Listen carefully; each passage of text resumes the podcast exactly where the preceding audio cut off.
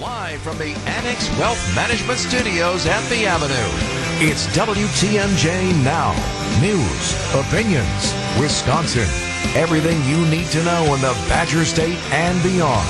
Here's your host, Steve Scafidi.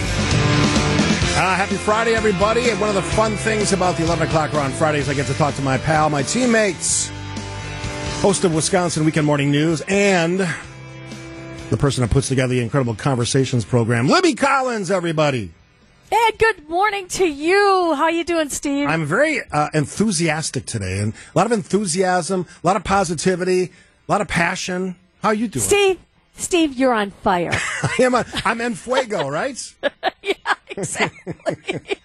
oh yes. Oh, you know, you know, I and I, I, really appreciate you having me on every Friday morning to, to talk about. I love talking to you, Libby Collins. Oh, you're so nice. Thank you. You know, did, this week, did you get a chance to talk about these harm reduction vending machines at all? I I, I did not. I saw the yep. story, but I, did, I didn't get a chance to talk about yeah, it. Yeah, because obviously they've been out there for a while, but they're they're looking for more businesses and more organizations to add these particular machines that would, uh, I, I, guess they have fentanyl test strips and nasal naloxone and uh, uh, some other uh, medication lock bags, gun locks, things like that. And it's free. It's free to whomever goes up to these machines. And you say to yourself, why do we need these? Well, I knew. I know what you're asking me because I know with who your guest is for the conversations. But it's actually a great example of of sort of the uh, the informational gap that we, we sometimes suffer from on stories like this. Yeah, exactly. And and the reason I'm bringing this up is I had um, the opportunity to sit down with a a man. You know, you'd look at him and you'd say, "Hey, he's every guy, right? He's he's here in Brookfield, businessman, successful, nice house, raised his kids the right way." Except something happened to him that you'd never think would happen in a family like this. Um, George Moore, he shared the story of his son's addiction. His addiction problem started in high school when he was prescribed a opioid for a sports injury. He got caught up in all that. He started to use uh, opioids socially.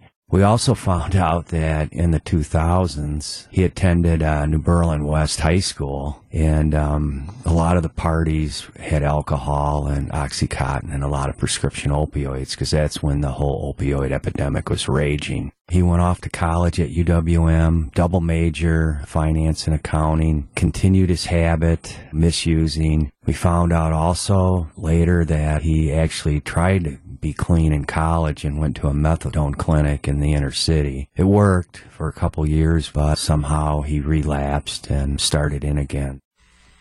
You know, and you think about this, um, and I, am sure a lot of people's reaction is, wait a minute. Um, you had a kid, lived under your roof. You never knew he was using drugs. And I asked him that question about how he missed the signs of his son's opioid ad- abuse. A lot of people would say, wait a minute, you lived with him, he was under your roof. There was no difference in his behavior. When you don't know what to look for, and then after his death, you what if yourself to death, then you start to realize after you learn more about opioid addiction, he was thin. Hey, he didn't eat all the time. You know, motivational things. But hey, he went to college. He graduated. See, he did his grades suffer at all? No. The thing is, is when you learn a lot about opioid addiction, which I have, you can be a functional opioid addict for a long time. And there's people out there with addiction for five years, 10 years. It's not like being an alcoholic. And Libby, I, have actually had friends close to me that have experienced the very same thing. You don't know. Sometimes this is going on under your roof or with your children, uh, with sometimes really dire consequences. Oh yeah, and I mean, I I know people who have lost um, loved ones to this opioid abuse, and and you hear that story over and over. I didn't know. I had no idea. So again, you know, getting back to these harm reduction vending machines uh, right here in Milwaukee County, people saying, "Why do we need them?" Well, uh, George explains how young people are are getting fooled and, and getting these drugs that are laced with fentanyl. The issue now with adolescents is non-opioid drugs that are spiked with fentanyl. You know, kids could be on Adderall in high school and junior high, and then they get to college, they might not be on Adderall anymore. They got a big exam coming, they're getting excited, and they try to find Adderall on the street.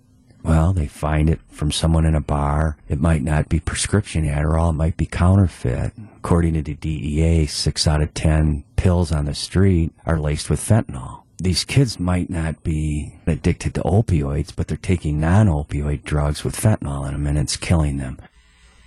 It's just so disturbing when you think about the families that don't even know that their kids are being exposed to this, and, and as you said, many with dire consequences. And you, you had that conversation, that tough conversation, and, and that can't be easy. And as, as you're talking to him, does that come through? I mean, it has to, right? Just the, li- you've lived that tragedy and you're, you're sort of reliving it on the air for other people.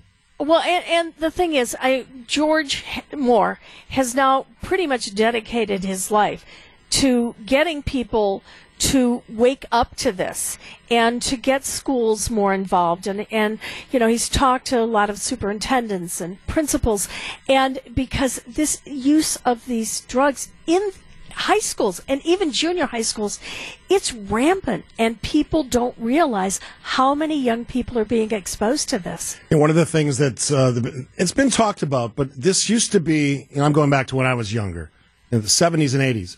This used to be a you know urban problem. It's not that anymore. This is everywhere, every socioeconomic level, every class, whatever you want to term you want to use. It's it's infested everything. Avail- availability's there, and the part that I took away from that first clip is that it started so innocently with uh, an opioid for an injury, and I've heard that story a million times as well. Oh, so have I. And, you know, and it's, like you said, it's not just in areas that you'd think, oh, well, there's a lot of drug users there. It's everywhere. And, you, and it could be happening in your own home. So you'll want to listen this Sunday at 11 o'clock and maybe you'll discover some of the signs in your own family that you didn't know existed. Another must listen to conversation is the great Libby Collins, who joins us every Friday, kind of set, setting that conversation up. What else are you talking about? Are you talking about the Oscars on Sunday with uh, with the one, the only Matt Miller? I am. I can't wait to talk to him about that. And also, you're going to love this one, Steve. The favorite dog breeds in the state of Wisconsin. Is it The most popular. Is it lab? Yeah. I, I'm not going to tell you. You got to listen. But but even more interestingly, wait until you hear about the least favorite dog breeds. We'll bring that oh. audience Sunday morning. That's why she's a pro. Libby Collins with the ultimate radio tease. I'll see you on. I'll see you quoting on Sunday, Libby. I always love love talking with you, Steve. Thanks. Stay on fire. All right, I'm passionate today. Thank you to the great Libby Collins, host of Wisconsin's Weekend Morning News and Conversations. A quick break here. Lots more to get to. I can't wait. How about you?